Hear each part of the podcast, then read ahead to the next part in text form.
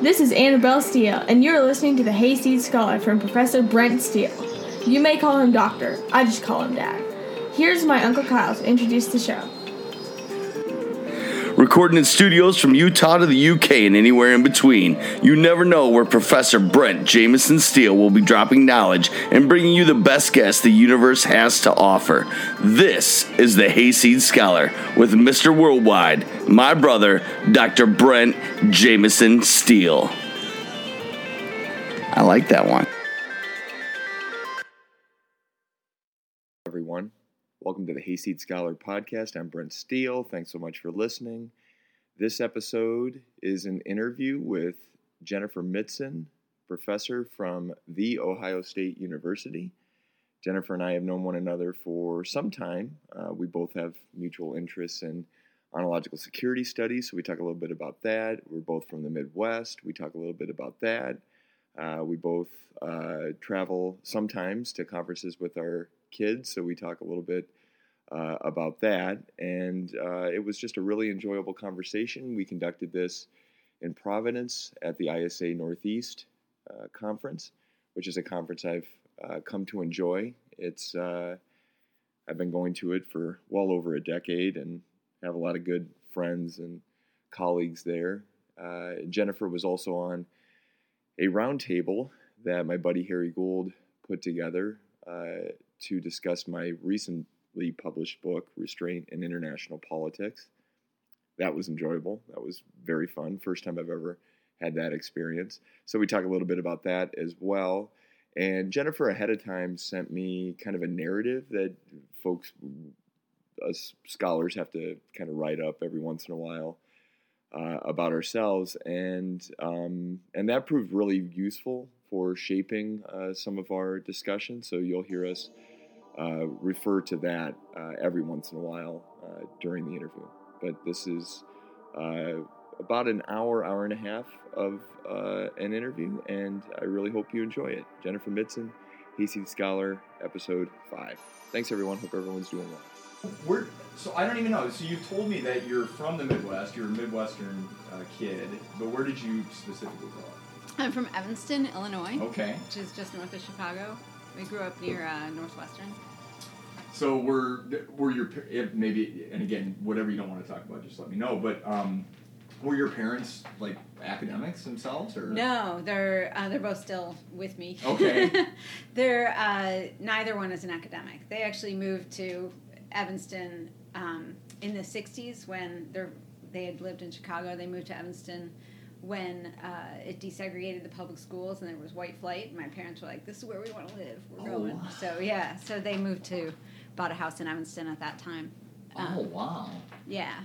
So was um, did you feel like the like what were the schools like that you went to? I mean, were they w- w- they weren't volatile or anything, right? Or No, it was it was great. I mean, Mhm. the local school. I went to the local school for a couple years, but then um, I lotteried into this other school that was actually pretty cool. It's called the Martin Luther King Jr. Experimental Laboratory School, and it was a busing white kids into black neighborhood for school, and it Uh-huh. was kind of it was. Uh, different grades mixed together and abilities based and kind of just all kinds of things. I don't know How, if how you're old were you? this was like second grade to fifth, and then seventh and eighth because it went. It was K to eight. Oh, So- okay. So, what was yeah. that like? It was. Was it cool? It was a really cool school. Yeah, it was Uh-huh. really excellent, and um, it was all about, as you might imagine, thinking for yourself and being the best you can be, and all of that. Uh, Mhm. yeah, it was. It was a really great school. So it did. Um, so even at that time, were, were there particular subjects that you liked um, at your school? Did you play sports? no, You, you, why, why is that funny? just uncoordinated. I, d- Oh, I no, I didn't do any sports. Uh, Uh, well, I mean, just growing up in the Midwest, sports are like such a big. I I really became good at being a fan.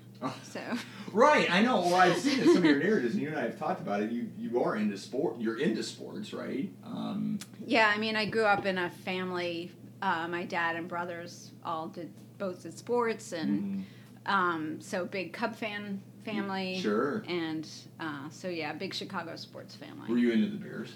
Or not? I was when they were winning in the eighties. Right, I was into the my- Jim McMahon and yeah, the, the, the album they put out. Super Bowl Shuffle, Super Bowl yes. Shuffle. Yes, that was my Bears moment. That was your. So, and how many brothers? Two, Two. and okay. older and younger. Oh, so you're the middle child. Yeah. Okay. Um, so which yeah, so get back to uh, the question I asked, which like topics did you like when you were like d- even when you were a kid were you interested in international relations or not really or No, not really. I mean, Mm-hmm. I just I was into school, but I wasn't really. There wasn't really one thing. I Mhm. would say, especially at the grammar school. were you even thinking about about like were you thinking about international relations at all when you were a kid? Like I mean for me I was growing up in you know like during the Cold War or like the end of the Cold War, so I was thinking about it a lot, but I didn't um, Politics, definitely, but Mhm. not necessarily international politics. I actually didn't think of international politics as IR till grad school because I Oh, didn't do it as an undergrad. I didn't do it anywhere. Um, But it was uh, just my family. Just politics was always something that was there and talked about, mhm. uh, but not necessarily international. were your parents politically active? Um, yeah, politically active in the sense in sort of the local politics way, and so Mhm. like in the seventies, we the around the Watergate pat Yeah. period. We took a family trip down to DC, and you know they wanted to, us to see where it was happening. We went to the Watergate Hotel, and I remember this one moment stood out vividly. It was I was just a little kid, but we saw we were in a parking garage, and my mom points to this guy and he goes, "That's Barry Goldwater. That's a bad man."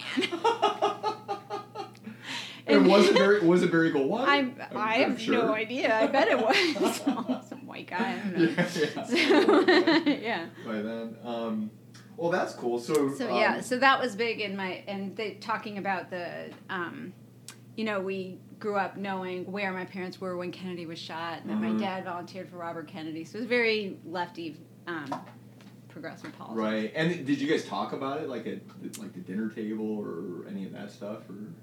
Um, not systematically because I Mhm. was too busy fighting with my brothers most of the time at the dinner table. so? I mean, it was more more like a typical family. It wasn't Mhm. like the. Um, it was those fascinating dinners where we debated this that got me That into this. That happen. wasn't that wasn't necessarily. Yeah. yeah. Um, so how did you decide on Wesleyan then, for for your uh, university? Well, that's a Because your your BA's in econo- economics, from right? Wesleyan. Yeah, um, that's a really good question. I I mean, I was reflecting on that because you asked me that, uh, or that stood out to you when I sent you the CV initially, Mhm. and I'm not sure there's any big reason except that, um, kind of thinking about what was going on in my family and my, you know, my dad.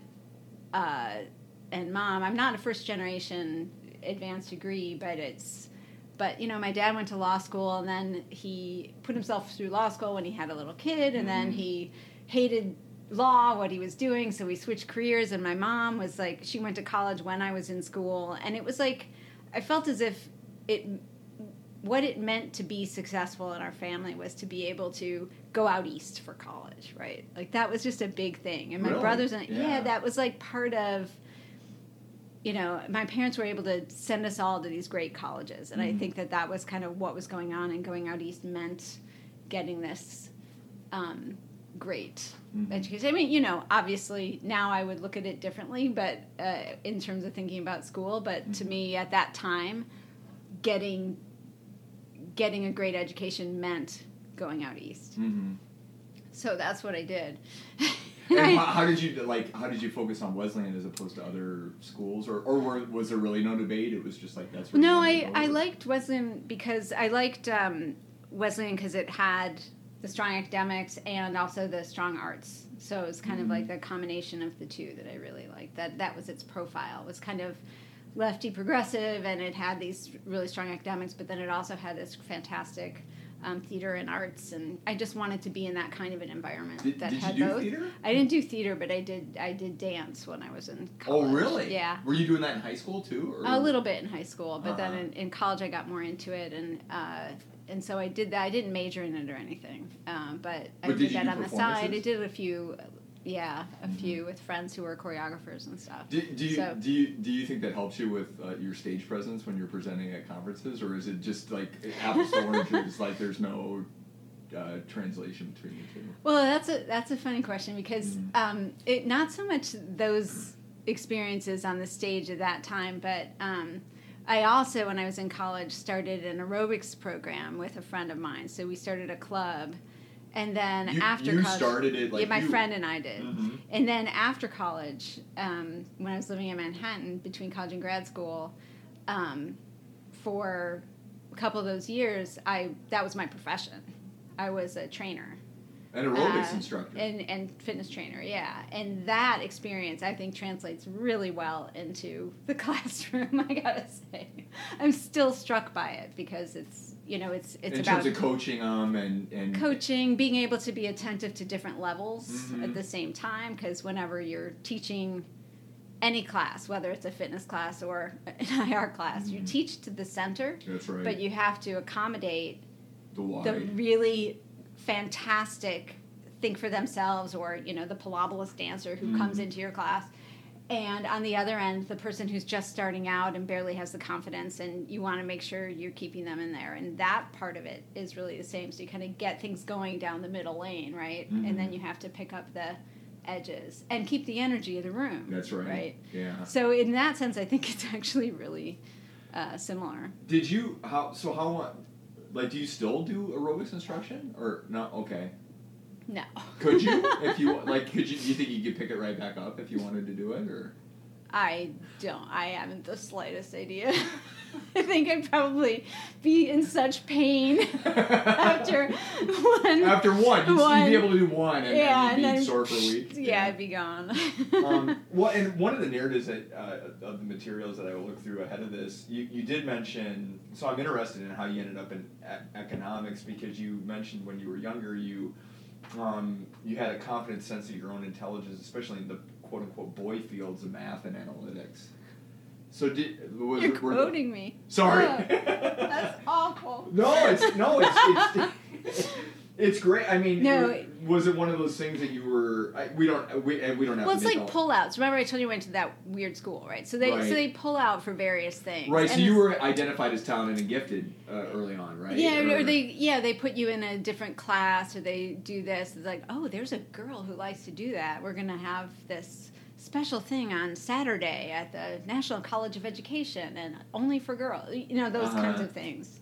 Um, and actually, as a you know, it was good to have those things because once you get to it, I, reflecting back, it was good I had those things because I feel like later on is some of the difficulties in grad school or whatever where you're not getting the validation, external validation. That's right. I reflected back and thought, thank God I had that kind of internal stuff going on Mhm. because, uh, and so you realize that that kind of thing is important to set the the basis. Mhm. And then, so, and then, did that like how did you or when in in your time at Wesleyan did you decide on econ as your major? Um, that was pretty early on. I think. Uh, Was it because you had a particular class that you liked, or was it always something that was in the back of your mind going in, or? It was because um, it had the math. I was actually math econ at first, Oh, okay. And uh, and then I dropped the math and stuck it out with econ um, because it combined. I felt like it combined the social and the analytical Mhm. in in a way uh, where I felt kind of compelled to do something that was productive and useful, um, and that seemed to fit the bill. But it never really clicked that well with me. I did it as a major, but I never really. And the reason I I changed from math econ to regular econ Mhm. was that it. I don't feel as if the the formal stuff that was going on at one level wasn't really internalizing into kind of what it would mean on the ground and Mhm. politics of it and stuff. So there's there's like a special. So this shows my absolute ignorance. This is awful, and I'm in a, a college that's just devoted to social and behavioral sciences, so I should know this. But there's actually a separate or a related major of math econ that's like a specification of an econ degree, or There was at that Oh, really? At okay. least I think so.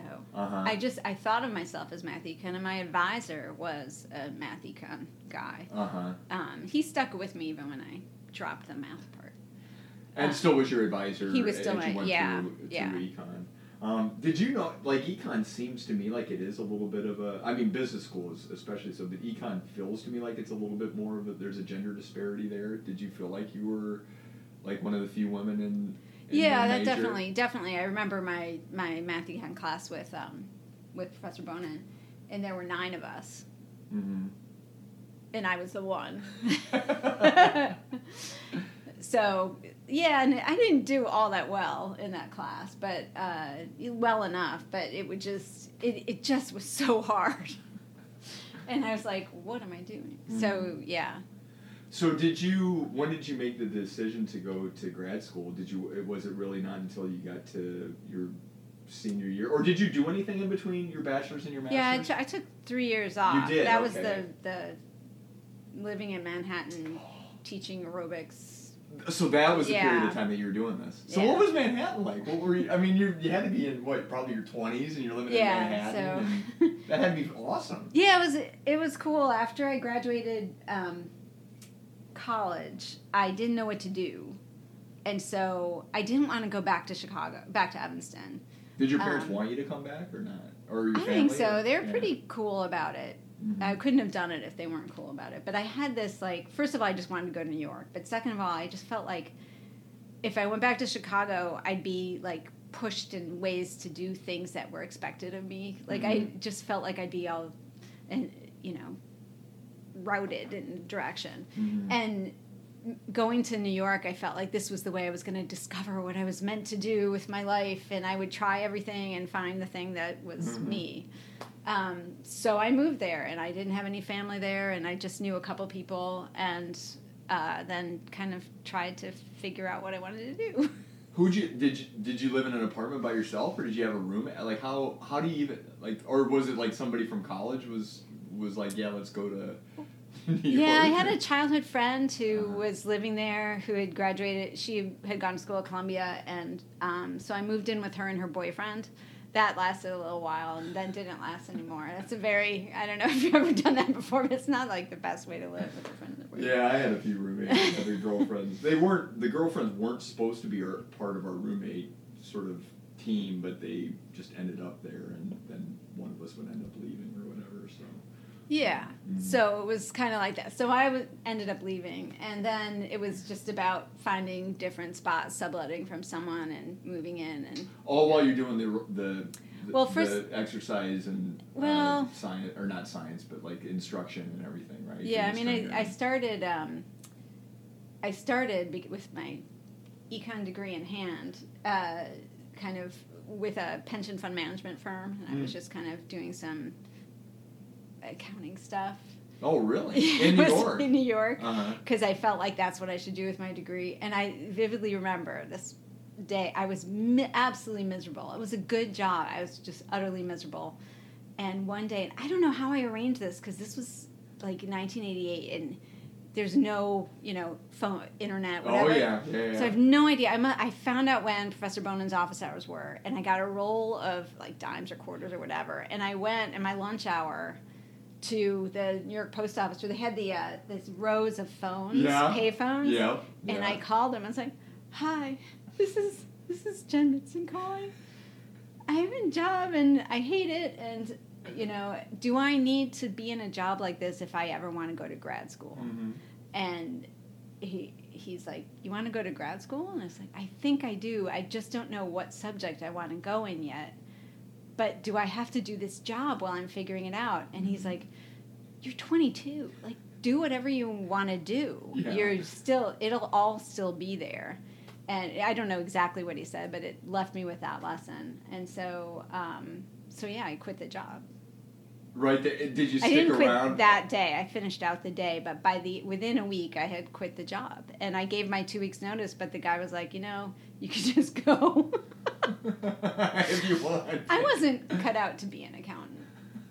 Like accounting's not my thing. Did you stay in New York then, though? For And then little I stayed in New York and auditioned for different studios, and I got a job with this place called Body by Jake and Tina. Mhm. So, um, The Body by Jake guy that was on TV. Yeah. Yeah, Yeah. that- so seriously? he was in California, and he Did you ever a- meet him? Yeah, he came and did, you know, trainings.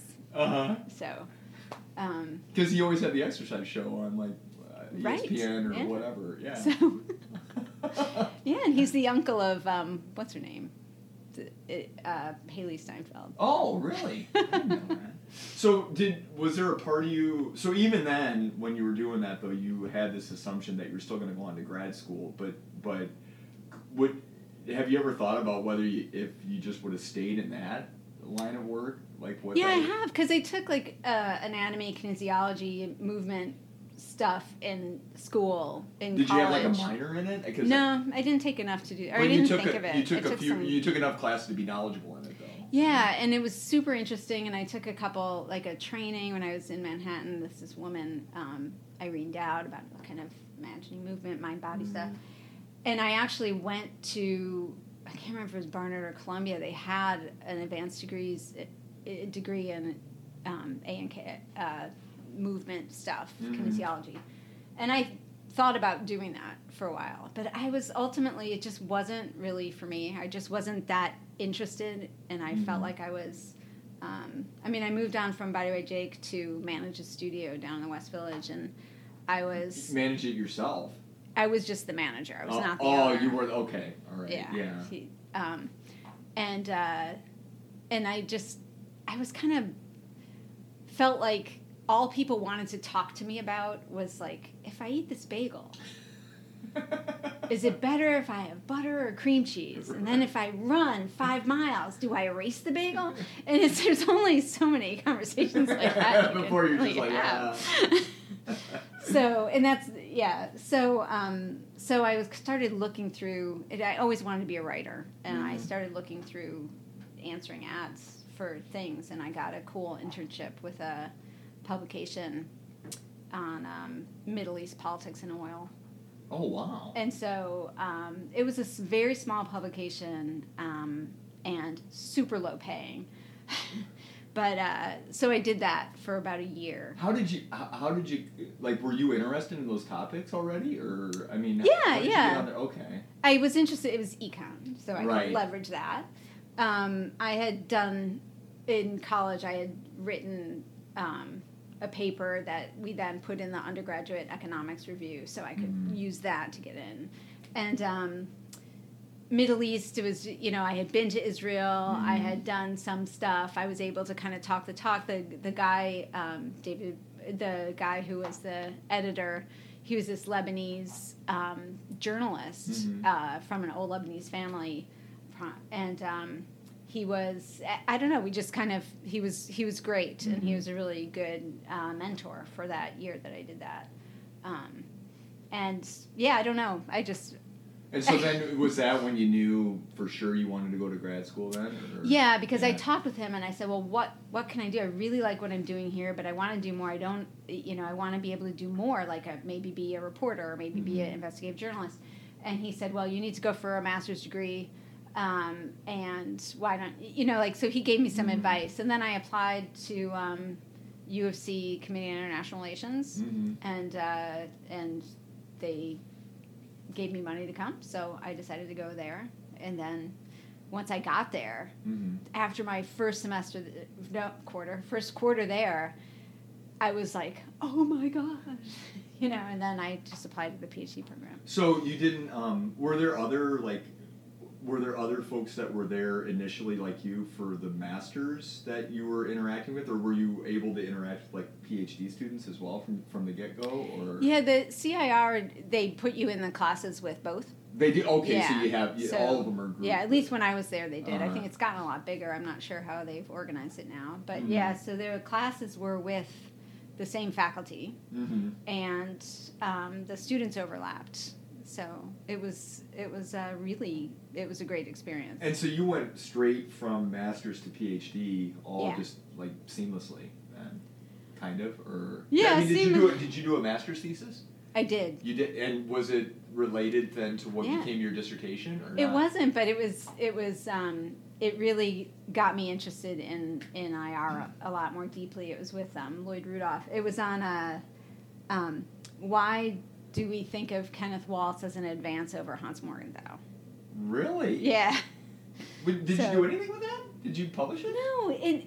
I I didn't do anything with that. I didn't know what to do with it. Oh yeah, right. So, right? and especially back then, right? It yeah, like I just. It, but it was cool. It was like I discovered the structure of scientific revolutions, and I kind of was really. Um, I just I was so interested in that kind of way of thinking, and yeah, it was from the very first semester I got there when I took Charles Lipson's Intro to IR, Uh-huh. and we did Waltz in that class, um, and then yeah, so that was And so, were you critical of Waltz being an improvement over Morgenthau? Or Yeah. Were, oh, okay. yeah. The idea was that what gets lost when you when you adopt this narrow notion of what science is and what progress is. Uh huh. Um, So then, did, were you intending when you got into the PhD that that was going to be your dissertation, or or did things just transform like to a different what became your the topic, which I think was your um, your book, right? yeah, I mean, the book is obviously different than a dissertation, but um, so how did you get uh, uh, interested in PhD on uh, the concert in Europe? Yeah, that's a really good question because, um, well, one taking a meta view. Okay. one way to reflect on grad school is that there's two kinds of people that go to grad school. Mhm. One is like they're super direct and they go in, they know what they want to do, they take classes that are very geared towards the project that they want to do, and that's an awesome way to go to grad school. Mhm. But another way is like, I really know some interesting questions I want to sink into, Mhm. but I'm not quite sure like how to articulate those questions, which subfield they fall into, you know, and and and how. And that was more me. So I was kind of discovering a lot of different and being a little bit experimental and Yeah. different ones, yeah. So for a while, um, my first dissertation was on Arendt, um, and I was just going to look at her um, papers between origins and human condition, Oh, that patch of time, and kind of just I raised a question from that.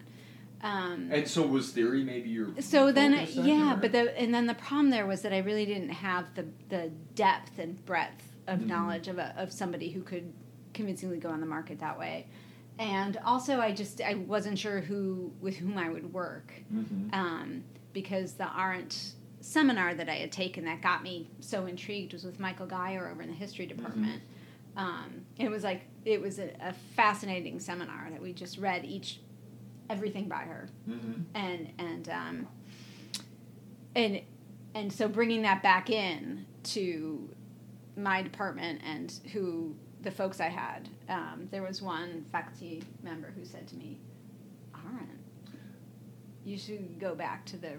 You shouldn't be looking at Arendt. You should be looking at Heidegger. You should be Mhm. looking at whatever." Oh wow. So, um, so then I was like, oh, bummer.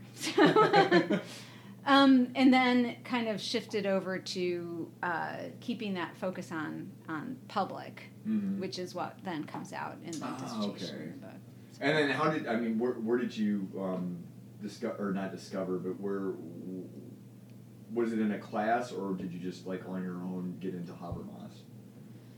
Um, Habermas was.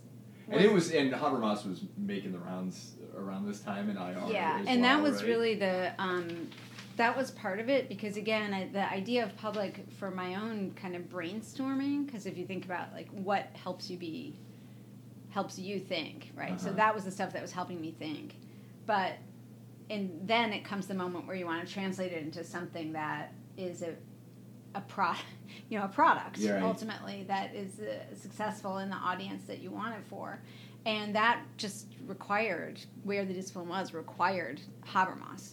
It Mhm. seemed it, it felt as if it did, So Um, and I was did you- told that that that was a good choice. Right. So how deep did you get? Like, did you read TCA or, or the theory of communicative action, or like, did you go all whole was- hog in the I- in the Habermas to, even if that wasn't necessarily, you know, you didn't have to use all of it necessarily in the book. but, I didn't go whole Okay. hog. Have you gone?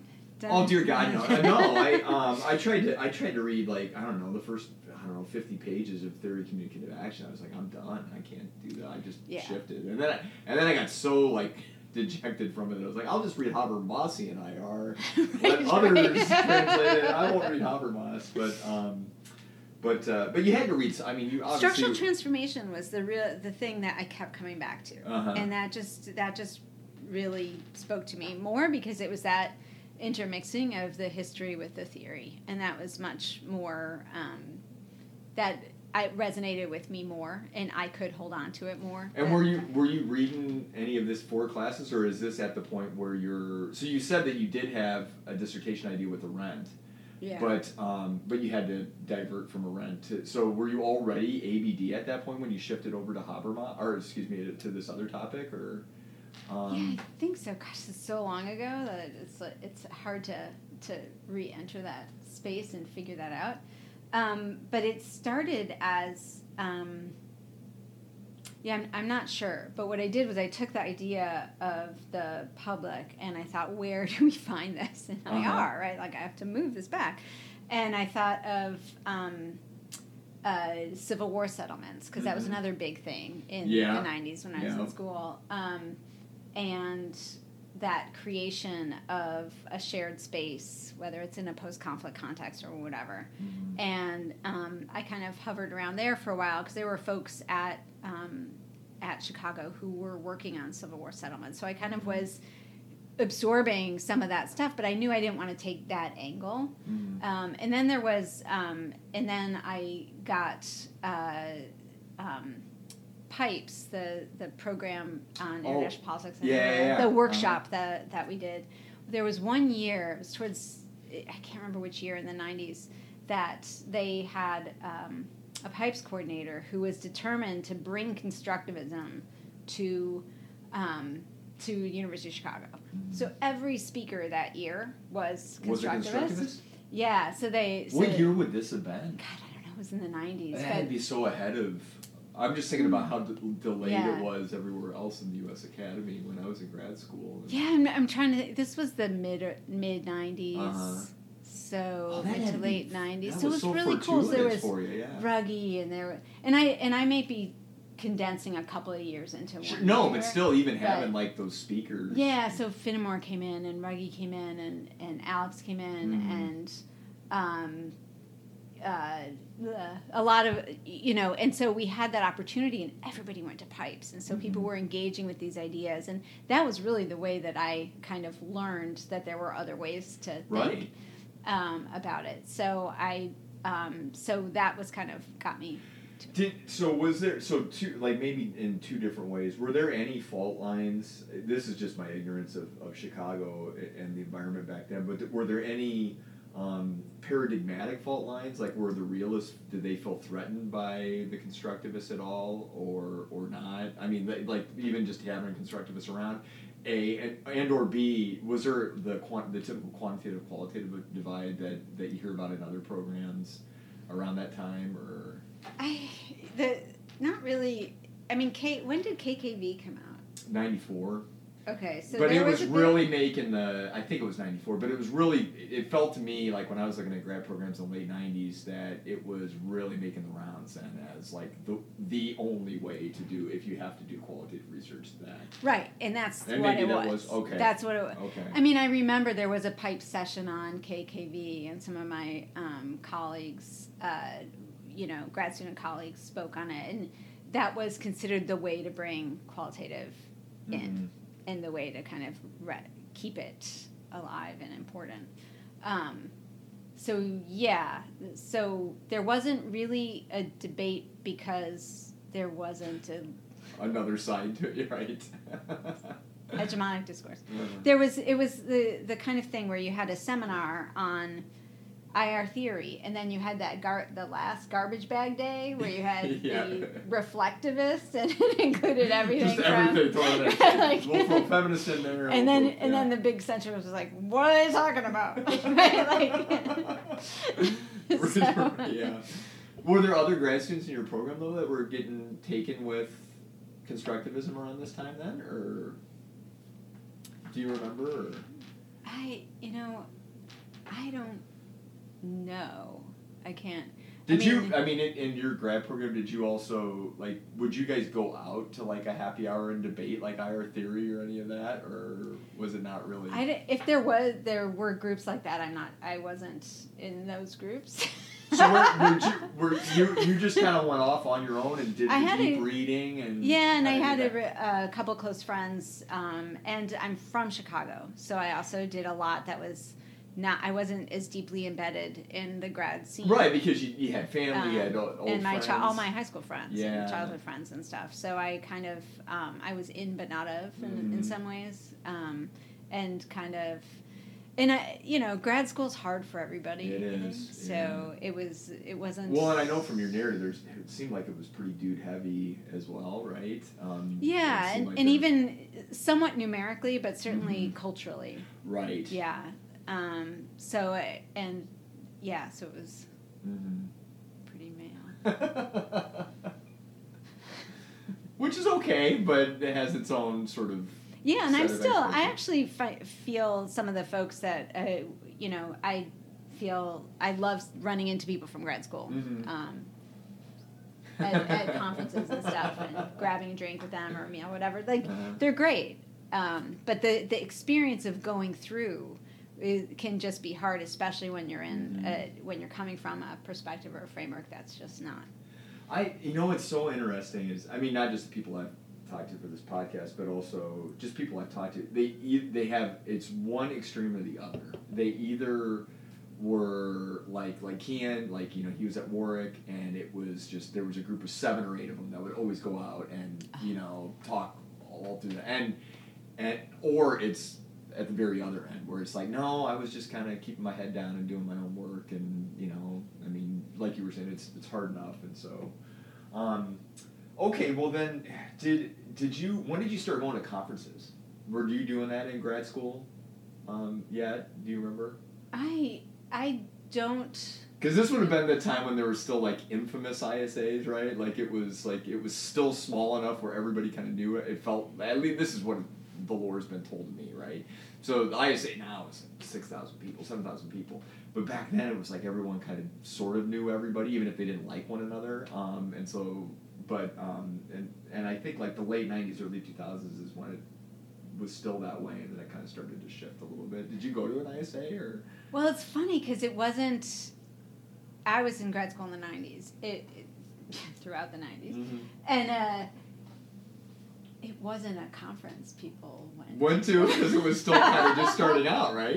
It Yeah. was APSA or nothing. Like Right. I just didn't even think. And Yeah. there was one year that I went because somebody, a connection I had made in, um, in New York from my New York days, I was still in touch, and I said, "And I'm thinking about this kind of Civil War thing because public blah blah." blah. And she goes, "Oh, you've got to talk to so and so. They're going to be in town for this conference because it's in Chicago." And I was like, "Oh," I wrote it down.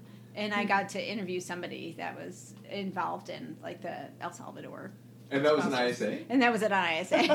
and and so that was the first- one that I went to just to do that, and then I went back to Hyde Park. Uh-huh. So um, yeah, but so ISA didn't emerge for me as something that was um, on my kind of conferencing agenda till post graduation. so did you go to APSAs then, or like, or or even? Yeah, I think so.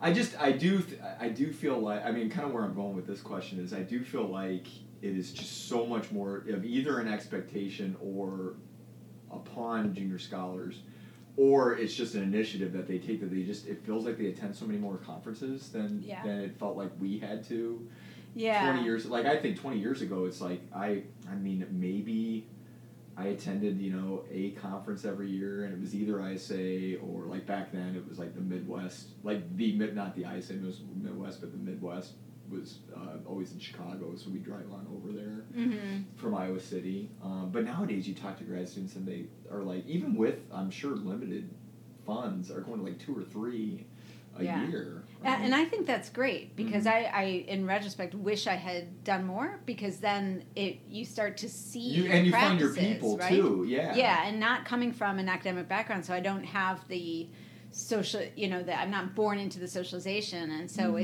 it, it would have actually been a smart thing, I think. And I, I actually do remember. I don't remember what year it was, but when I was dissertating, Mhm. um, I went to an APSA, and I thought in advance, you know, okay, this is the person I'm going to say hello to because I was their discussant, and this is the person I'm going to say hello to because of this. So, and that was like the big thing. I'm going to say hi and make the connection, eye contact, all that stuff. So I see this person, uh, I won't name, in uh, you know cra- in the halls after a panel, Uh-huh. and I get up the guts and I go up and say, "Oh hi, I'm Jennifer Mitzen. We met at, um, at wherever we met, and you know I just wanted to say X. It was very short." And the person talked to me for a minute, and then a more famous person came up. Oh no. And no, it gets worse. And came up and said, "Oh, hi!" to the person I was talking to, gave them a big hug, and then the person I was talking to turned and said, mouthed the word "thank you," and that was about the worst. That I just went back to my hotel room and, And you- processed that one for a while. is, so okay, you're, you're not gonna give their name, but did, is this person still in international or in, Yes, and they're senior and now and probably doesn't even remember this happened, Oh, and ah, we have brutal. Met a couple of times since. And Did you remind them of this? No, no way. That was your be, opportunity. no, no. I would never do that. Never out someone. But because we all make mistakes, I would imagine I've probably made somebody feel I, bad. I worry about that all the time because a lot of times at conferences it's it's just busyness. I'm not looking for famous people, but I do know a lot of people just like you do now, uh, as well, like all of us do. Um, and I so I do worry about doing that, but I don't think I would have mouthed. That that was the worst part of it, which was like, oh my god, why do you have to make it so obvious? But you know, we, you know, it it was just, uh, yeah. So I think about that situation. I think like, what, you know, I don't want to make that happen for any grad yeah, student yeah. ever, and I don't want to be any going into a conversation where I see people talking and ignore the person that's lesser of lesser power, right? Like Oh, you never sure. want to make somebody feel invisible because it just sucks. and that and that stuff still happens all the time. I think I'm inoculated from it because I just don't. I, I don't know. I just don't put myself in those situations. I know you can always tell with a group whether you're going to run into situations like that or not. I'm just not in those situations anymore. But yeah, yeah. Now I'm like worried that I accidentally did that. But but I think that's part of one of the things is just realizing, you know, we we all probably do that, and so Mhm. just kind of entering each thing with just this, this sense of. Like so, not demonizing Reminding the person ourselves. that did it to me, and then thinking forward, like I'm going to try not to do it. I'm probably going to make a mistake, but I'm going to keep trying not to do it. like, Um, so when did you when did you discover Giddens and ontological security? Or if not Giddens, it was because I, I know it was probably It was- was it Giddens? It was wasn't Laing? Giddens. Giddens was a, a, a step in the way after discovering it. Um, and I discovered it actually because um, it came out of my other research that I was doing for the book, for the uh, dissertation. Uh-huh. Um, and I think I mentioned this in something I gave you that I was researching the, the um, Congress of Vienna Yeah, and thinking about that as and the anxiety that Yeah. that you're sensing in there. Right? Yeah, yeah. Because I want I was making an argument that this was a, a, a big event that opened up space for this new kind of politics, and I just started to kind of ruminate on what it must have felt like, and I have no idea if any Menard doesn't seem like the kind of guy that would ever feel anxiety. I don't know, but I just like if I was there, I would have felt that way, and Mhm. and kind of or I and, and been able to acknowledge it, and then just thinking what it must have felt like to be in that room making those decisions, and then thinking forward, like, well, what do those agreements mean if it's something different?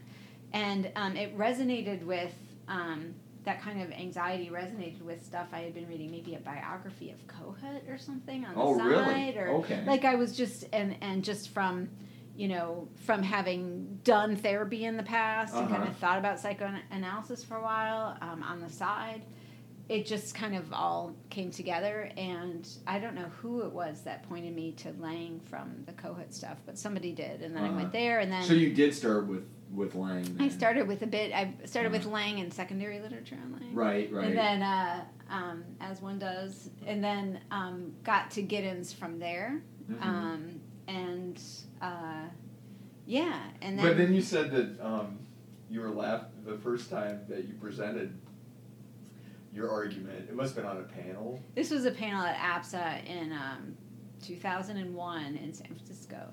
So you would have been, it was- had you defended were you were you documented by this point? I wa- I was newly Dr. Mitzen. Okay. Right. and it it- said I was laughed at by a senior scholar on my panel.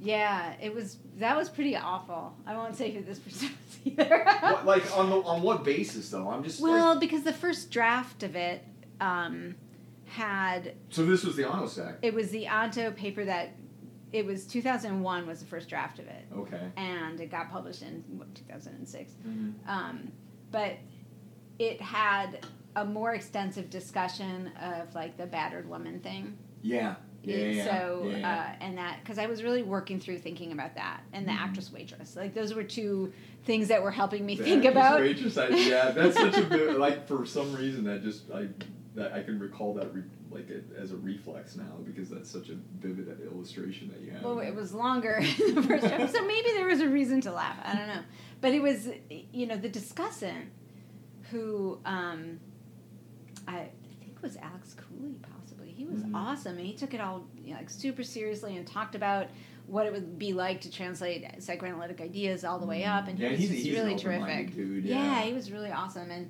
I don't remember who else was on the panel, but there was that you know that that people do, yeah. and that was horrible. So, um, so yeah, that was kind of a I, I just wonder on what basis, like, because it's not like the FPA folks hadn't been, that they were already talking about psychological stuff, right? Yeah. So it's it's probably like just a discomfort, maybe. And again, it probably probably goes to the analogies I was using. Oh, it was okay. like, um, were you already I dealing think. with the um, the levels of analysis like challenge even then or not? Like I you, I wasn't yet worried about it because it was literally I wrote it in like three weeks. That for that very first draft, and that was the first time I was seeing the light of day. Mhm. right? So it was that kind of. But you wrote it that quickly because you, you just Well, caught a bug. I it mean, was just yeah, like it was like it was kind of like that. It was like a, it, and I had finished the dissertation, and I was Mhm. it was that time, and it was yeah. So, um, but it was super different from the the paper that ended up being published. Right. Well, I, I mean, I think the first time I came across your um, pa- the paper version, this was like right when I was discovering Google.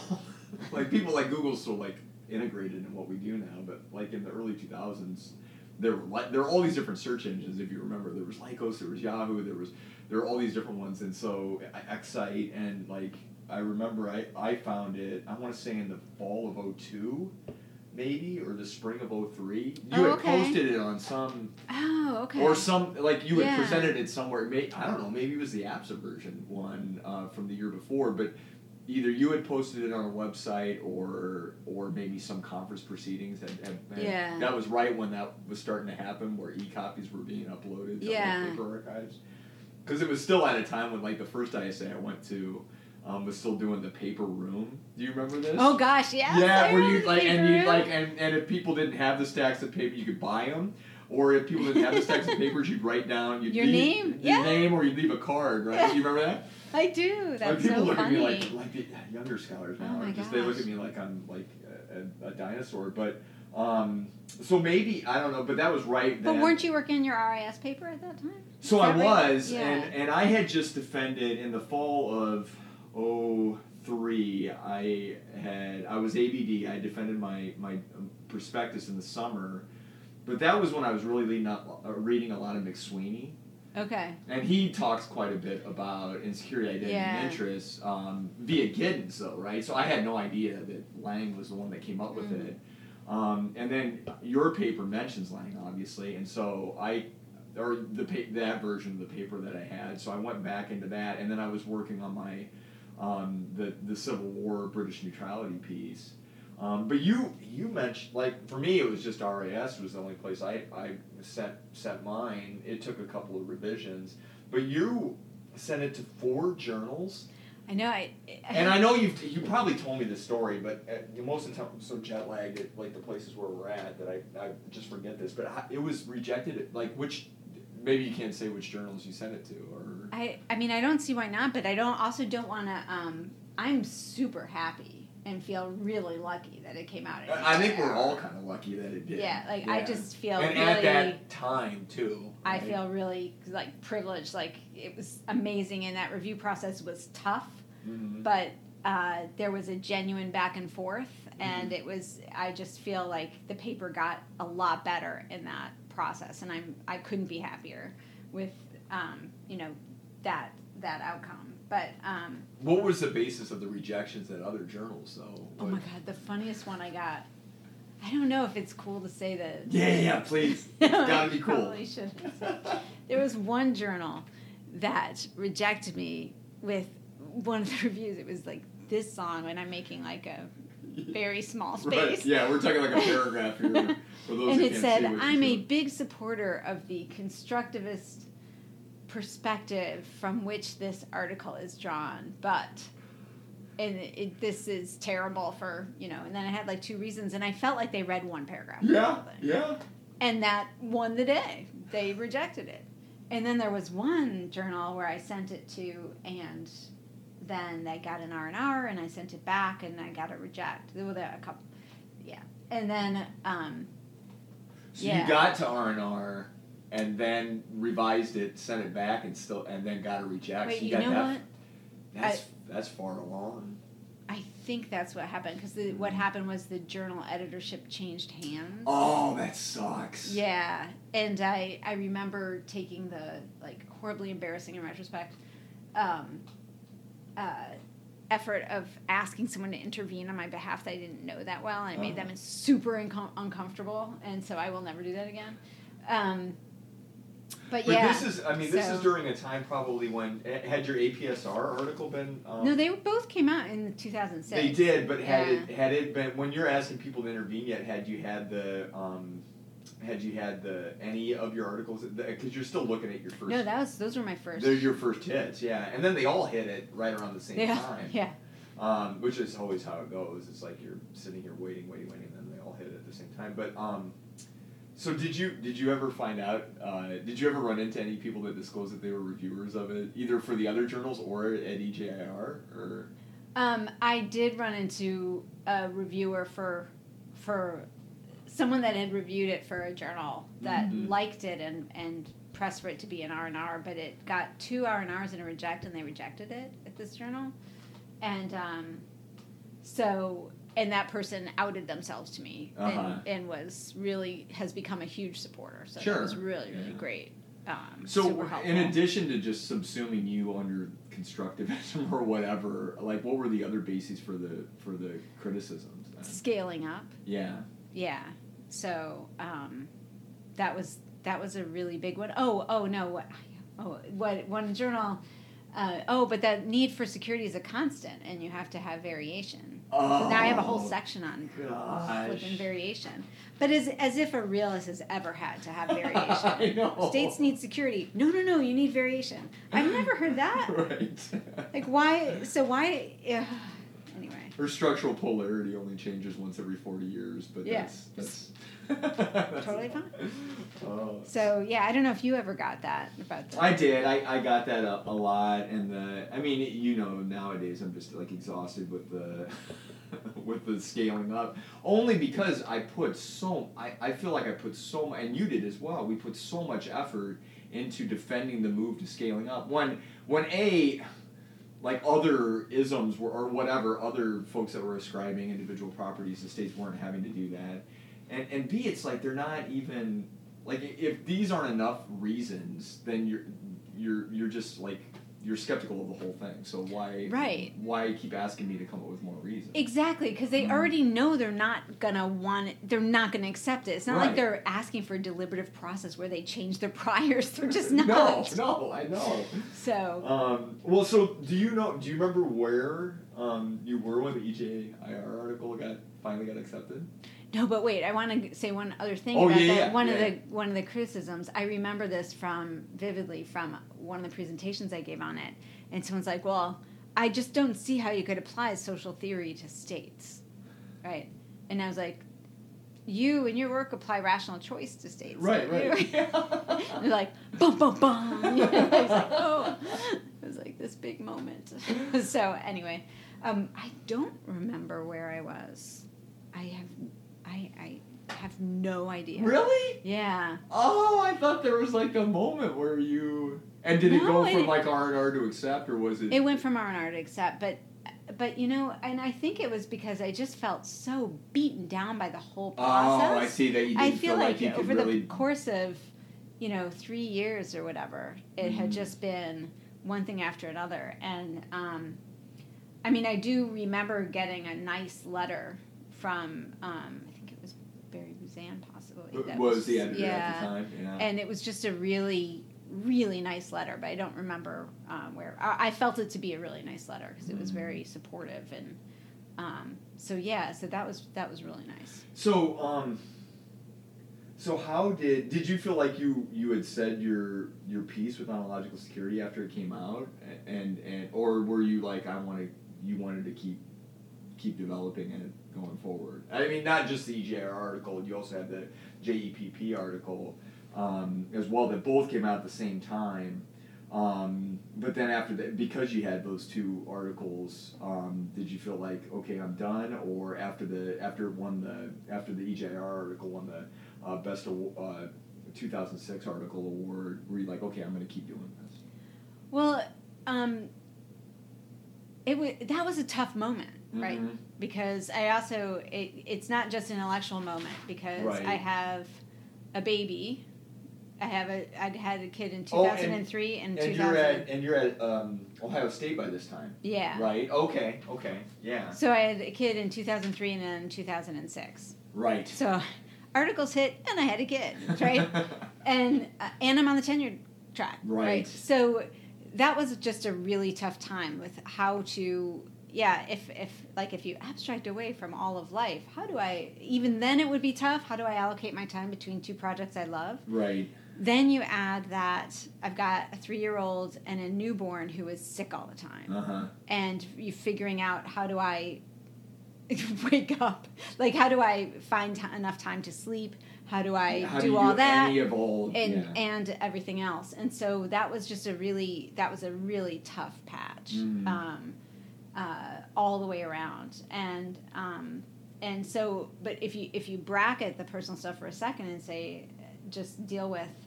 I mean, I had to get a book out because I'm on a tenure clock. so you were you were that. focused on the book. So I really I needed to be focused on that book Mhm. before I could push forward because that would be in the you know terms of my tenure process. That's the second strike, Mm-hmm. Uh, and the first strike has to come to fruition Mm-hmm. with either seven top tier articles I for a book, right? So, and I hate to be all professionalistic about it, but I had to really make that kind of a decision about where to devote the energy that I had Mhm. in the day um, that wasn't devoted to family or um, t- you know other obligations of teaching and stuff like that. So And then did you? Um, so I'm trying to think how far Columbus would be from Chicago. Like, what's the drive? Is it- it's, uh, between five and a half and six Okay, hours. yeah. So that's about what it is for like like my family from uh, I, like Eastern Iowa to, to Kansas when I was starting out. We we had a baby and then we had another baby. And um, but did you have like people that could come and like help? Like if you ever like you know needed to needed to go on a quick conference trip or or whatever it was or Yeah, my, my parents were really great. Mm. Um, have been all along really really. are they still in Evanston? They're still they're in Chicago now. Oh, okay, right, right. Um, So they moved to Chicago when we all left, and uh, they come out. I mean, there was one moment I remember distinctly. There was one moment when um, everyone in my family had the rotavirus at the same time, Oh no. and it when I got it. So Otto got it, then Mhm. Emma got it, then Alex got it, then I got it, and I And called my mom. yeah. Oh my god! I was like, I just and there I got two kids in diapers. Like it's just like it was just so awful. I think, and uh, she got in a plane. She came out. did? Yeah, she's awesome that way. So yeah, So she, she was came out and, like, she was basically lady. flying into the outbreak. Oh my god! Yeah, like utterly insane. But um, yeah, but th- so that was at the more extreme end. But Mm. overall, I I've been was lucky that way. that Certainly, every once so in a that while they could they could step in, they could Uh-huh. help out when you know we already alternated conferences basically, Alex and me. So And which um what was your like back then as an assistant professor? What was your teaching load at Ohio State? Was it two two or um, on the we were on the quarter system at the time, and it was two two, and now it's semesters. it is okay. Um, so were had you taught a lot in um, in grad school? I taught um, a little bit. I taught Mm. uh, towards the end because it took a while to finish, and I taught in those last couple of years, and then I did um, one semester at Northwestern. Mm-hmm. I taught a couple classes, so I, I did have some teaching experience before. Did you feel like that was an adjustment at all at Ohio State or not really? Or did you- Definitely, and Oh, I, was I. I mean it's a different student population than Right. Chicago or uh, Northwestern, Mm. um, and it's a different educational mission.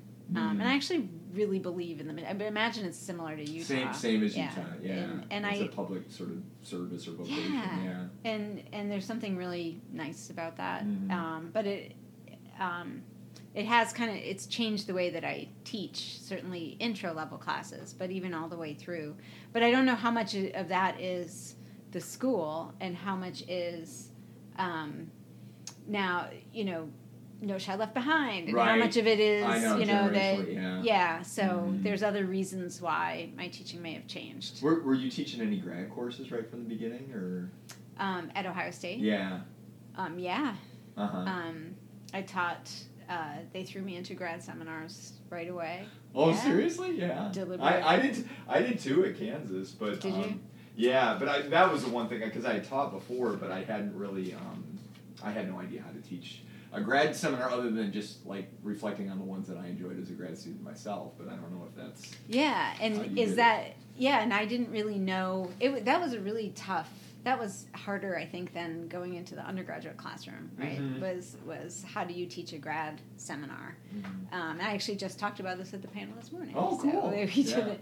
Um, that was my thing was on uh, homesteading space for women in the IR seminar. oh wow but I and I steal that phrase from Annica Kronsell, who wrote this amazing article. Have you read her homes, uh, "Homeless in Academia"? oh nuh-uh. So good. is it good okay that. I'll have to read Yeah, it and she's building on um, Christine Sylvester on homesteading. So Mhm. that so I was just kind of thinking about how do you make space for women in IR seminar because it's not the most hospitable. oh space. gosh no no Um, you know, on a lot of different levels, uh, or in a lot of different sites that you can see it. The composition of the syllabus, the patterns of the way we speak in class. Uh, yeah you know, who's all kinds of- who jumps Yeah. in Mhm. yeah, so there's all kinds of ways. And I was not the best seminar participant as, you know, uh, as a grad as a grad student, yeah. I was pretty quiet. So then sitting at the helm was was tough. But then again, I, I didn't really work out that much before I became an aerobics instructor. So it was, you know, sometimes the best way to figure out how to do something is to, jump right is to in and jump in it. and teach Yeah. it. So. Um, so then, uh, when were you shopping the book around then? In the late 2000s? Or I'm trying to think, because. Um, Yeah, I. Um, cause that's. yeah, so it came out in what 2013. Yeah, that's, yeah, that's what you're. So yeah, I sent it to a couple places and ended up working. I felt felt really lucky to work with David Pervin over at Chicago. He was amazing, um, and and that was actually the editorial process of working with Chicago was fantastic at the Uh-huh. time. He's no longer there, and I don't even know if they have an IR list anymore. But um, Well, but Andrew. Andrew and um, Andrew Ross yeah, and I he- were in the same boat. Yeah, he published he published his book with, with Chicago, right? I think about a year later. Yeah, and he Yeah. also worked with uh, David. David, yeah. Yeah, and he was he was really great in terms of um, helping me uh, process the feedback, helping Mhm. me um, just go go through that whole thing. And I, I remember that there were there was.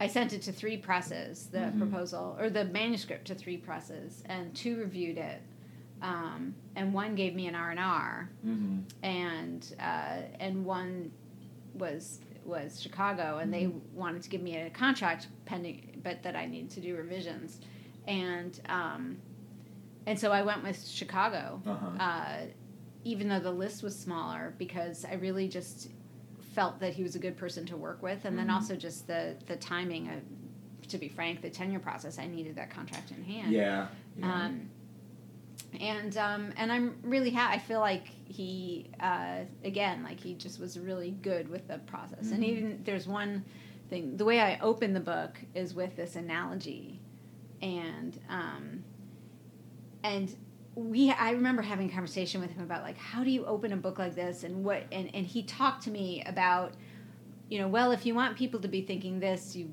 open it this way if you want them to Uh-huh. think that and and um, I knew that I that I wanted it to be considered as a contribution to theory, Uh-huh. but it had a lot of empirical chapters. Yeah, the the historical uh, uh, coverage is amazing. it's yeah. a lot of pages. Yeah, yeah. right so but I, I knew that I, I was excited about making a theoretical Mhm. contribution and so the idea was like or the, the trick was to try to introduce something that's going to get at the theoretical themes so Mhm. that um, those are planted in the reader's mind in a sense Mhm. before moving on to, to their stuff and yeah.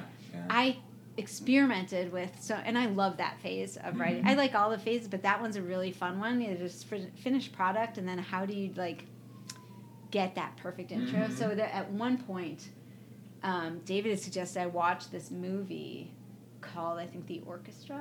It's a Fellini movie uh-huh. because he thought that an orchestra without a conductor, right? That's like a public. So I, I watched this movie and like I brainstormed it flat, it did not go anywhere. And it, so I was just trying all kinds of different Uh-huh. things, and then I ended up with this antitrust uh, thing that I was like, yes, that's it. Yeah. I'm gonna, I'm gonna do it. It's got the ambivalence. It's got the two things. It's got the.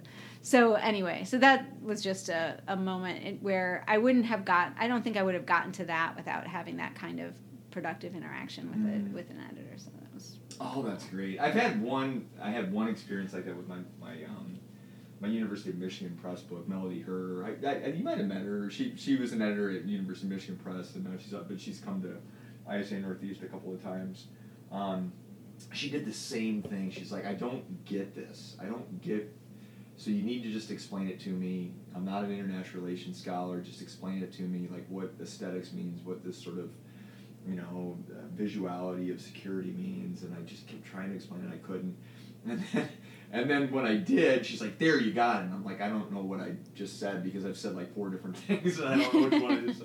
But it was the same way. But uh, most of the other editors I've had, I mean, they're they're great. They're really good to work with, and they give you good advice, like tactical advice regarding what to put into this response letter mm-hmm. and in which reviewer to particularly pay attention to. Um, and that was the one that really shaped the intro of a book in a way that I was really happy. Yeah, and that that like one moment that spurs the. Yeah. right Mhm. the, the yeah helps you make that link. So, So yeah, so the the um, so you and I have talked about this quite a bit on why ontological security seems to have just like kind of blossomed into the research community that it's become, um, and maybe this sounds really sort of uh, congrat or like I don't know self celebratory or whatever because you and I were, part of it from from the beginning, but um, you do have in um, one of your uh, research statements a couple of hypotheses, and so I kind of want to use these as a way to get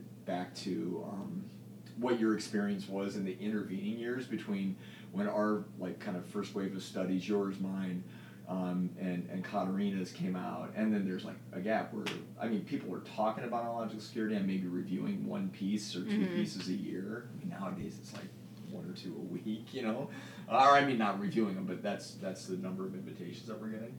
Um, so between that and then where it just sort of blossomed, and you do have two hypotheses which I really agree with. Um, one is that you think the um, so there's two reasons that stand out.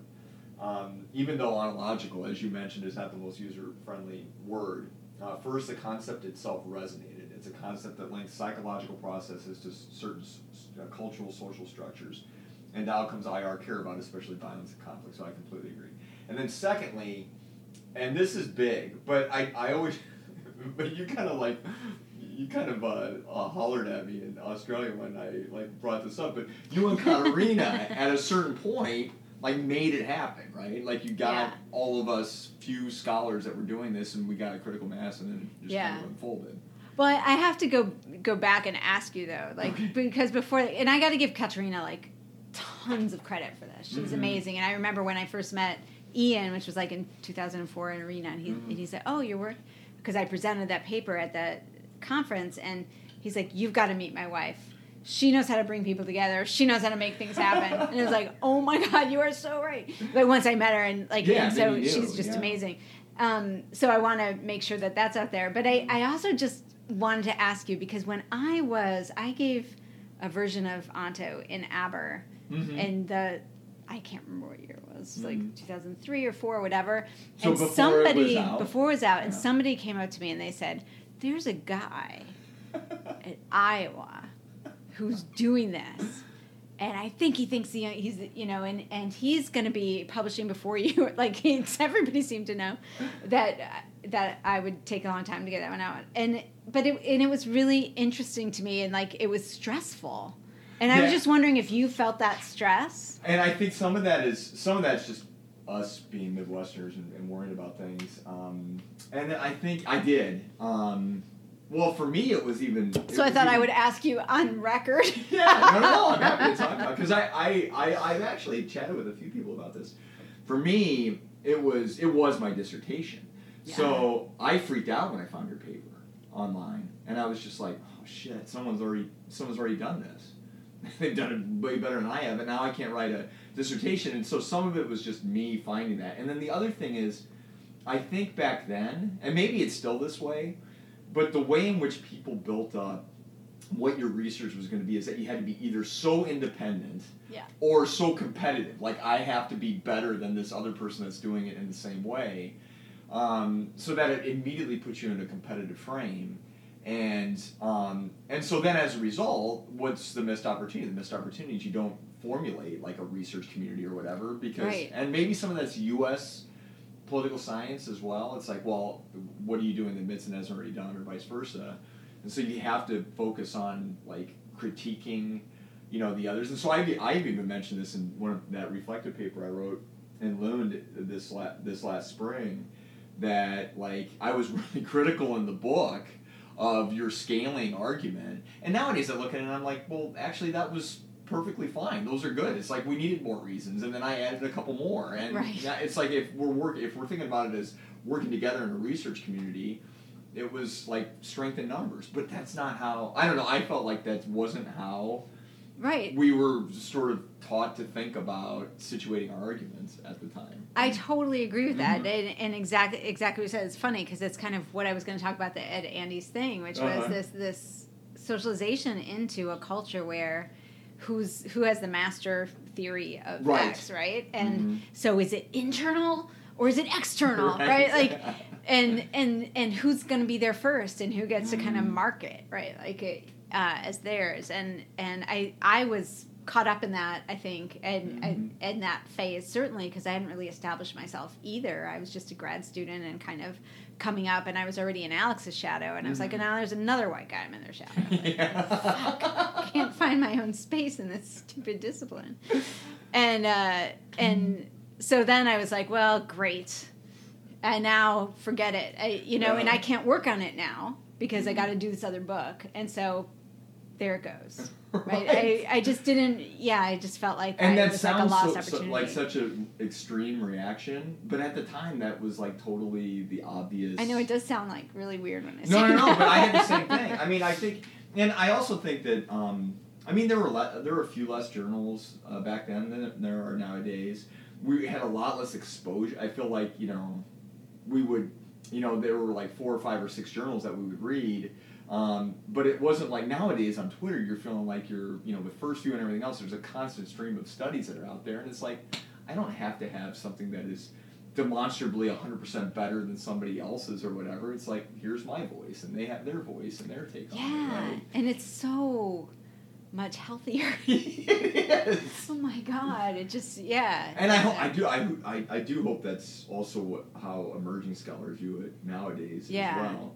Um, Do you know I reviewed your book? Oh no, I didn't. Yeah, yeah, yeah. no kidding. Yeah. Really? Yeah. Well, okay, so yeah, there was. The fir- the first one of your The- like many like your whole library full of books that you've written. You're So, reviewing my yeah. book tomorrow morning. Uh, yeah, I get to do the second one, which I Um, really liked. By the way. Oh, thanks. Um, but uh, but yeah, well, and that was the other thing, right? Is that I, I bet we were, I mean, we still do this probably nowadays, but we were either reviewing each other's work or we were reviewing the same The same, pieces that other people were um, producing at the time. But did you feel like? Oh, go ahead. I was just gonna say, but I do feel like there was a shift Mm-hmm. that um, even if we were feeling pluralistic towards uh, not not we just you and me, but Uh-huh. even if onto security scholars were feeling pluralistic or generous in their reviews, I feel like the social, the the um, Lund meeting and the And all 20 that stuff Yeah, yeah. helped to make it more self-consciously oh this approach has two different way you know has many Mhm. different ways to come at it Right, and and yeah. it just it was there was something about kind of meeting face to face and talking about it together and kind of uh, and and putting the people with the idea that made it different Well, Um, and so and that was an obvious uh, one of the many many beneficial outcomes of that meeting in Lund. And then thereafter, you had um, you and Catarina organized all of these uh, roundtables and panels, and and then other people organizing panels and included all of us. And, and it's like then we just started attaching, and then there were like I mentioned this in Lund. There were like the happy hours where we'd send an email out, and it started with like maybe ten or eleven email addresses, and now it's like you know forty or fifty, right? Yeah. And say, hey, we're just going to meet at this bar. But one question I did have is when you and Catarina sort of joined forces, was there this intentionality to actually make like make this a, a research community? Or was it more just sort of let's just get everybody together that are talking on, about ontological security like even before the Lund meeting right? Like did you guys have this sort of plan to um, to make it more of a community no because remember i didn't know her we didn't know each other and so the first time we met yeah when did you meet her We met at an ISA, I think, in San Diego after Ian had said, "Oh, the next ISA, I'm going to introduce you." Okay. Right. So I was on a panel with him on normative power Europe, I think, and then and and she came and we met and we talked and then we made a panel together Mhm. um, for something. And I think Aisha might have been on it, and Bahar, and, you know. And then after that, I remember that yeah yeah yeah oh yeah, Yeah, Bahar presented, and Yeah, Yeah. and, and um, I don't know where um, I had to leave halfway through, and then Aisha updated me and said, yeah, uh, uh, Catarina Kinnvall, you know, one of the major, the Catarina Kinnvall, was citing you, but she was calling you Steely Brent. But all right, well, this is getting cited, sort of. right. Yeah. That's so funny. That was that was because that San Diego essay was in 2012 because I, I do. remember Okay, so that was yeah. a, another ISA, and then we just said, I think it was af- after that our meeting in the context of that where we were like, well, we should do. Can we get Mhm. money together to pull everybody to, together for Mhm. a, a workshop?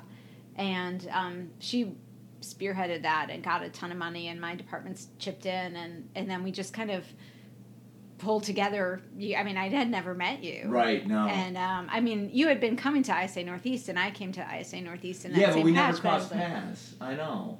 That was weird. Well, I was always hanging out with Harry Gould, so I was probably not at the conferences. Well, and I wasn't like in the inner s- sanctum.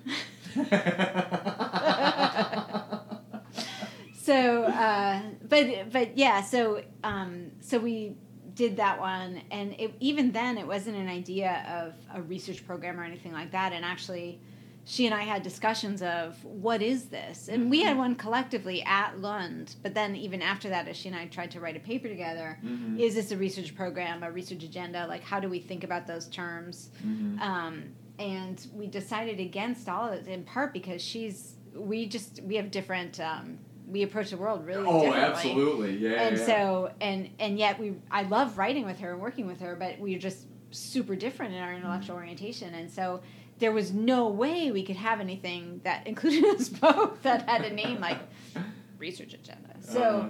um, and I like I don't know if you came up with it or whoever uh, ontological security studies, Studies, which yeah. just kind of brings in everybody, doesn't exclude, and then and, and the other one I really like is the ontological security lens Mm-hmm. because it's a little more precise, but it doesn't pin you down. Right. It's not like Yeah. you know as it doesn't pin you down the way certain things do. Like right. Uh, it- and calling it ontological security theory makes it a little sound a little bit more hegemonic, or or not hegemonic, but just uh, like kind of um, just kind of one way to do it. Whereas Yeah. ontological security studies, there, there can be a lot of different ways to approach it. Ontological security lens, there can be different lenses, you know, a lens through which, but what we see through that lens can be different depending on who's looking through it, right? Yeah. Yeah. Um, well, then did.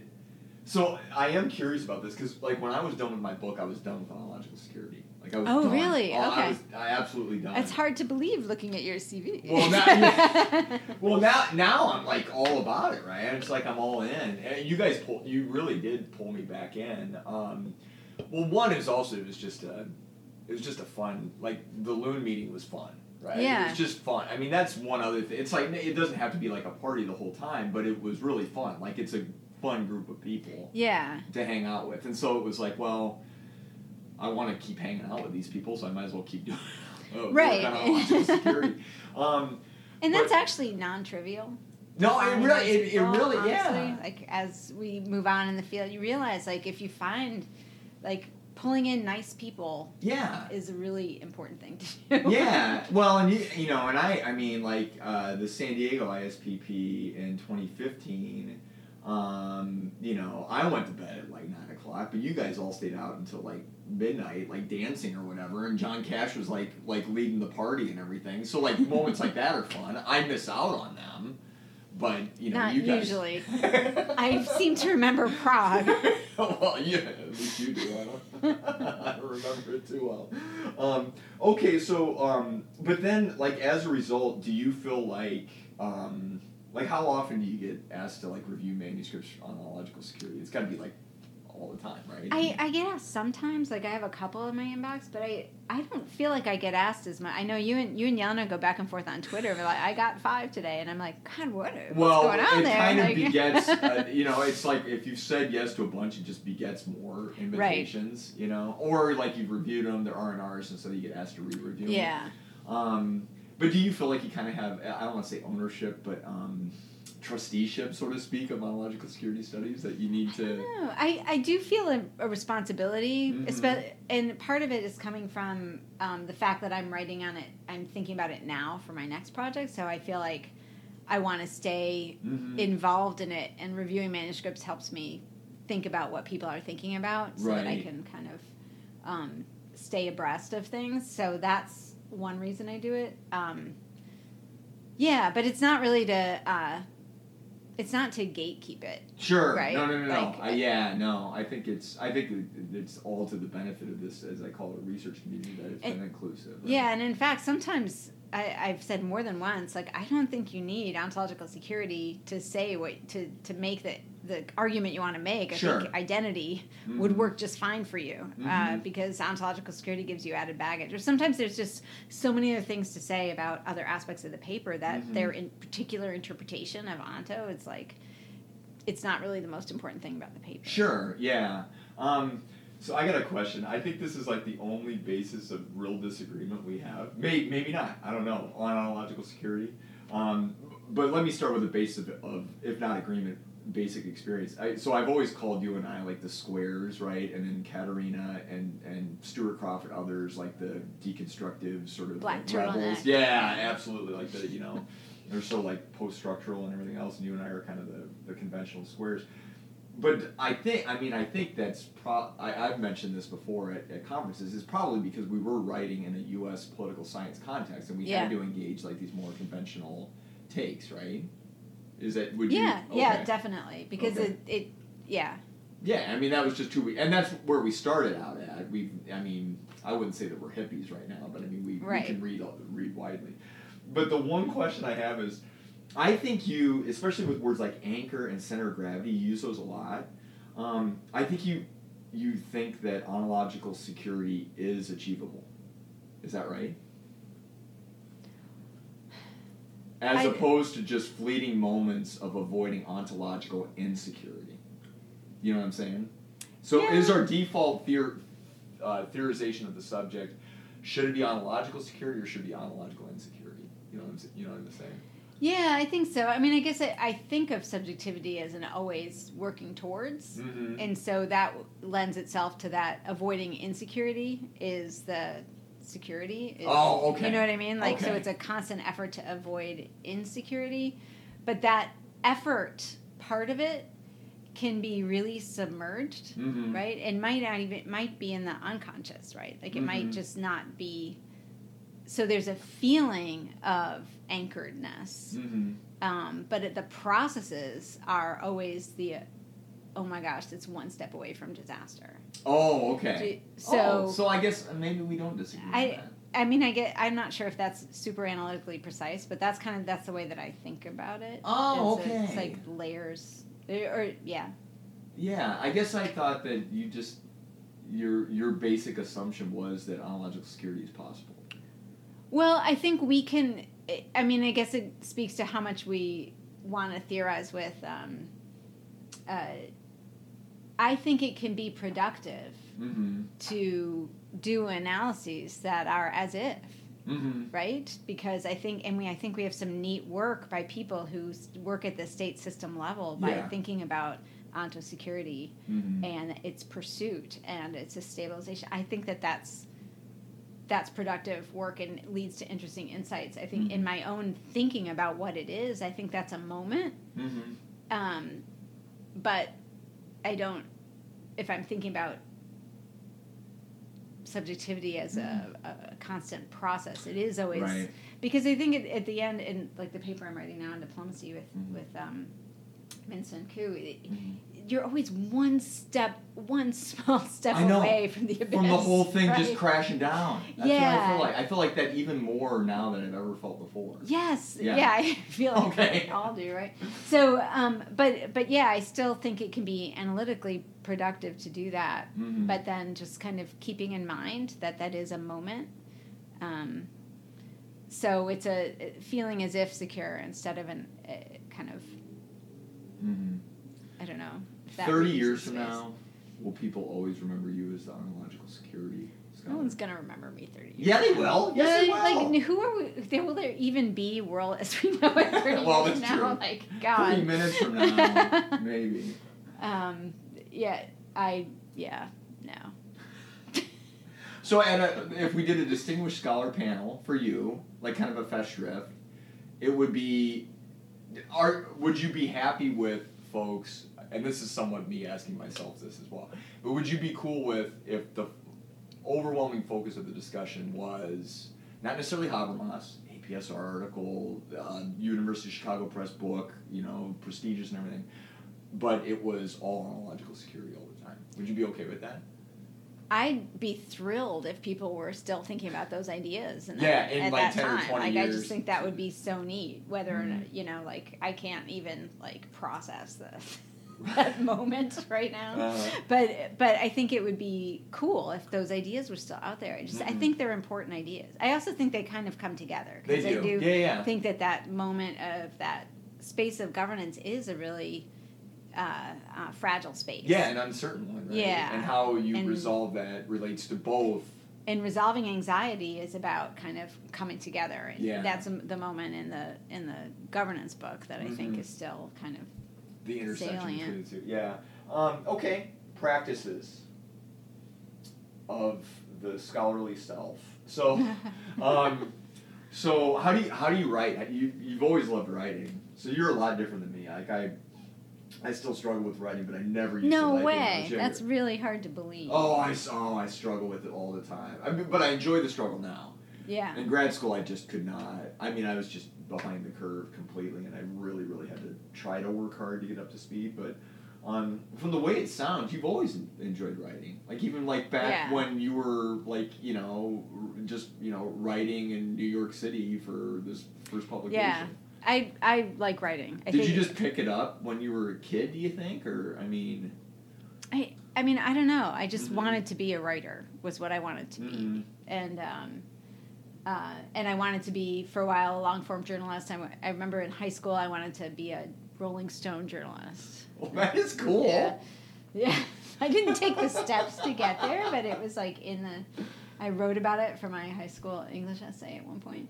Um, When you when you watch the movie Almost Famous, are you like jealous of William because he was a Rolling Stone? Sorry. yeah, I don't. I don't remember William that much, but um, but yeah, I, I kind of wanted to do that kind of writing, and Mhm. um, so it was, it was, it came and went Mhm. like that from uh, the front. So I really love the process, and some, and it's really hard. But there are different moments. I mean, one of the things I've learned over the past couple of years.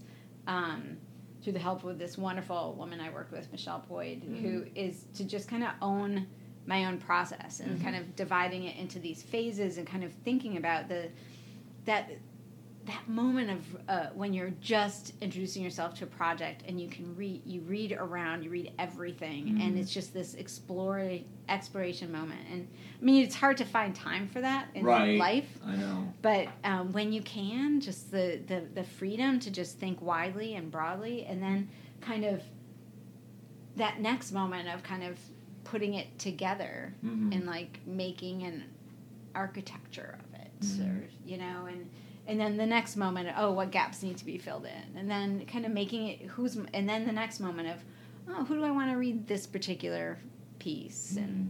like all those different things are different parts of your brain maybe or different ways of thinking or different kinds of practices and And you use that that kind of step by step process usually when you when you go through it. I mean, no, I just like reflecting was- back on the mess. I see that there are probably these moments that are helpful to call out because Mm-hmm. they overlap with each other and they're they are all messy and like you can't like I'm working on this project now on home and I'm Mm-hmm. I'm really excited about it, but I don't yet have a chapter outline for a book. Okay. But yeah. I had an argument and so you know you stop the music at a certain point and you say i want i want to i want to submit and see what's good about this i want to get some feedback now is a point where i want to stop the music and hear what i might Mhm. hear from it and so then it becomes okay well if i want to do that it's going to be an article it has to conform to these things so it's gonna you know like so it becomes a different way of Mm-hmm. Yeah. thinking Yeah. um, but it doesn't mean the other part's gone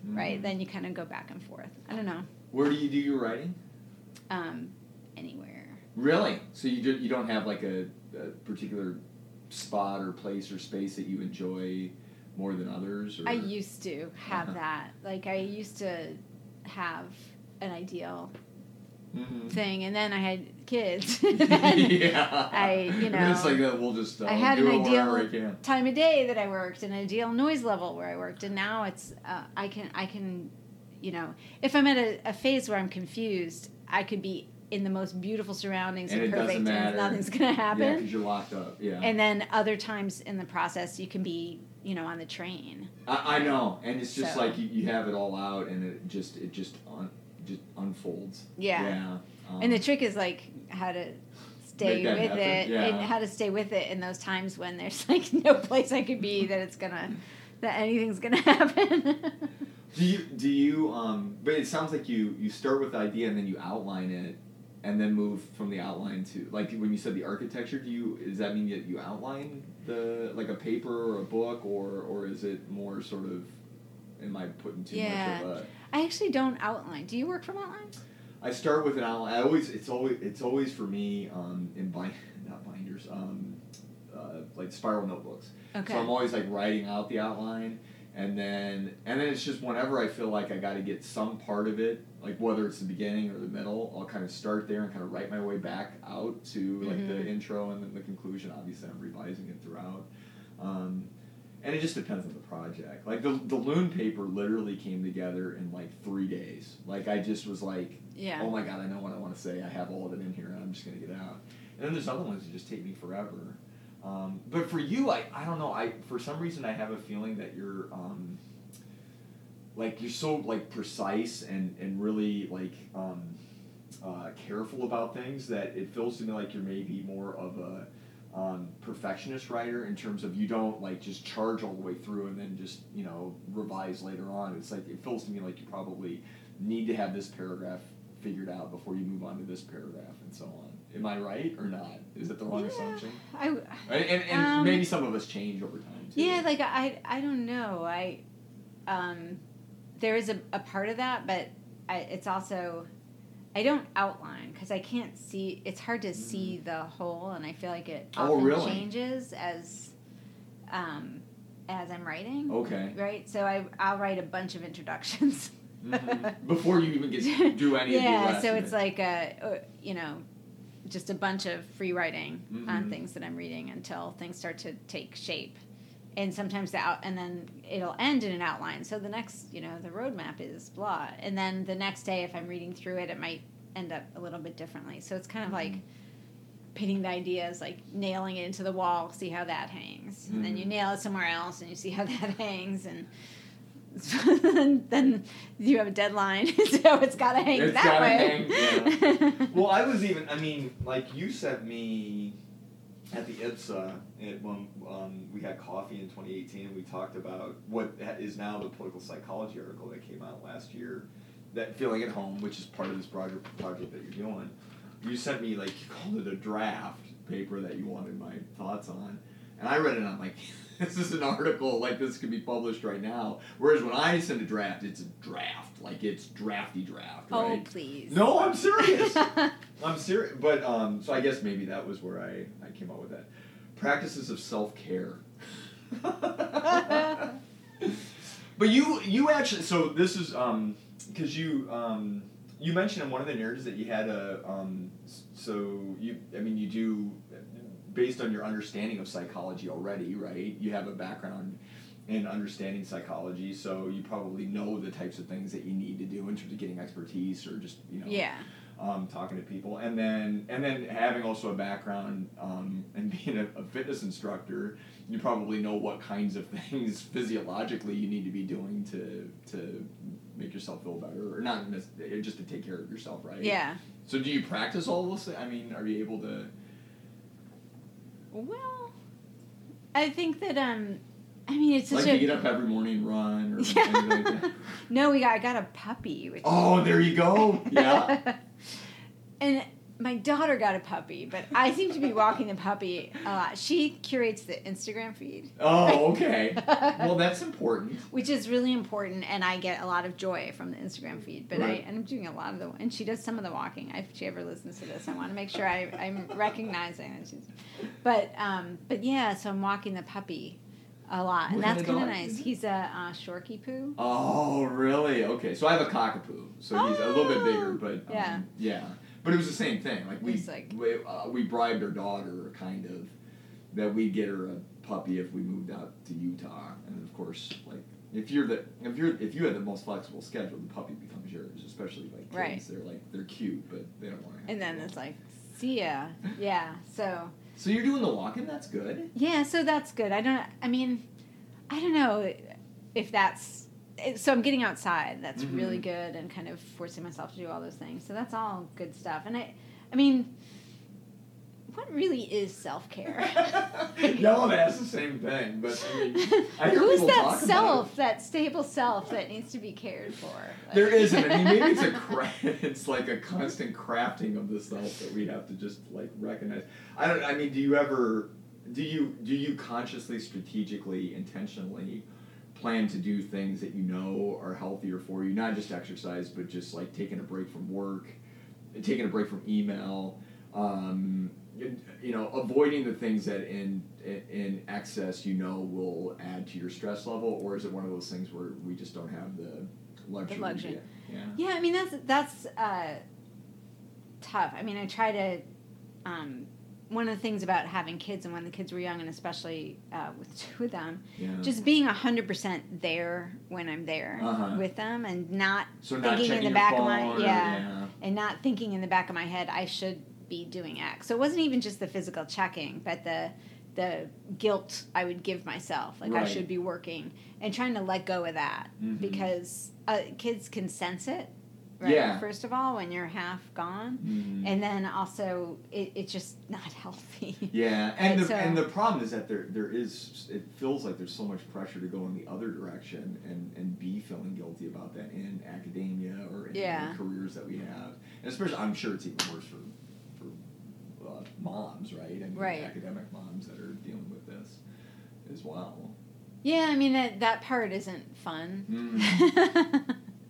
But you do, but you do, you did make and was that always from the beginning of when they were when they were really little that you said okay I got to mentally like kind yeah i mean that was just it, i think that was kind of a, a survival strategy because i just felt like there was really no other way Mhm. especially with the second one Yeah, right like there's yeah. just no way i could um, be half and half but there is that pressure i remember i mean that said i'm you know i'm not a perfect mom by any means Well, of- barely none good us enough but yeah. you know, so I just remember vividly this one time taking my son to play at one of those train things at the Barnes and Noble. yeah oh yeah And a colleague called to talk about something. And it uh, wasn't Something someone work I related, work related, yeah. and I didn't know the person all that well, like well enough to say like I'm with my son at the Barnes and Noble. Can I call you back?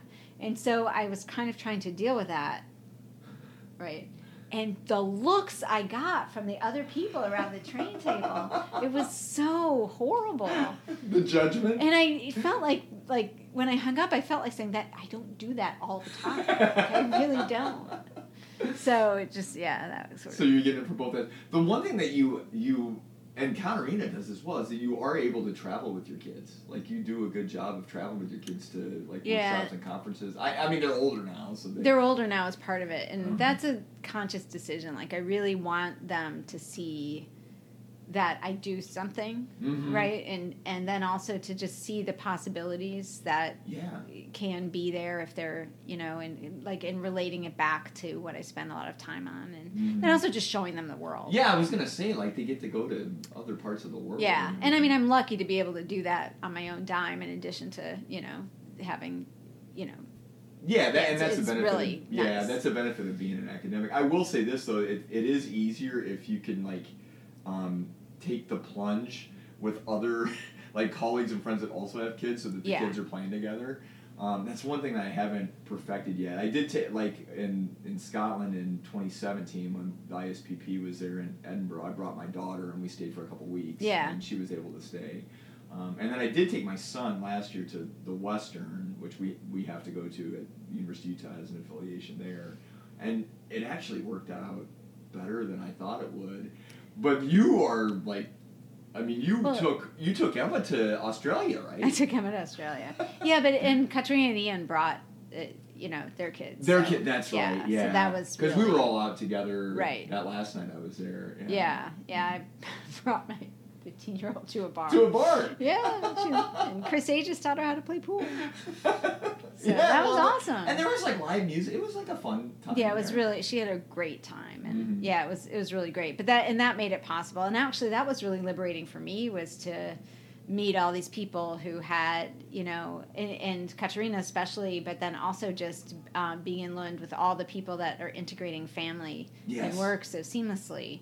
It was just was such a like sigh of Yeah, and like like oh and yeah. it can work and it's not like a trade-off all the time i mean it is somewhat but it it also you know there's just a um, i would never say there's such a thing as work-life balance there just never is but there is this sense that you're expected to have a family in addition to hmm or, or not that you're expected but you're allowed to You're allowed to, yeah. Yeah. And you can make it part of both worlds. yeah so and that part's been been really nice as they've gotten older Mhm. so uh, although now they feel like they have the right to go with me anywhere yeah, that's. Like, Are you t- are you going to Hawaii? no Okay, see, I'm not either, and one of the reasons why I'm o- kind of okay with that is I didn't want to, because I knew if I won, I'd have to bring at least one of them. Yeah, like how know. can you go to Hawaii without a kid? Yes. Thank you, Yeah. Professor Mitzen. Thank you so much. This is really nice. All right, I great. appreciate it. Yep. Hey, that was my interview with Professor Jennifer Mitzen. I hope you enjoyed it. I know I did. We had a really enjoyable discussion, fun discussion, uh, in depth discussion, comprehensive discussion. And so, hope you got uh, a little bit out of that. I'm looking forward to working with and alongside Jennifer in the, in the months and years and decades to come. So, I have the ISA Midwest coming up, another regional conference in St. Louis. I am hoping to interview one more guest uh, for another episode of the Hayseed Scholar, but in the meantime, it's getting closer to the winter and the holidays, which tend to be pretty stressful for everybody. So I hope you're taking care of yourselves. And for those that are wrapping up your semesters and finals, I hope that goes smoothly and you get a little bit of time over winter break if you get a winter break or summer break for those of you in Australia and elsewhere uh, to relax a little bit and look forward to seeing you all in the next episode. All right, take care, everyone. Peace.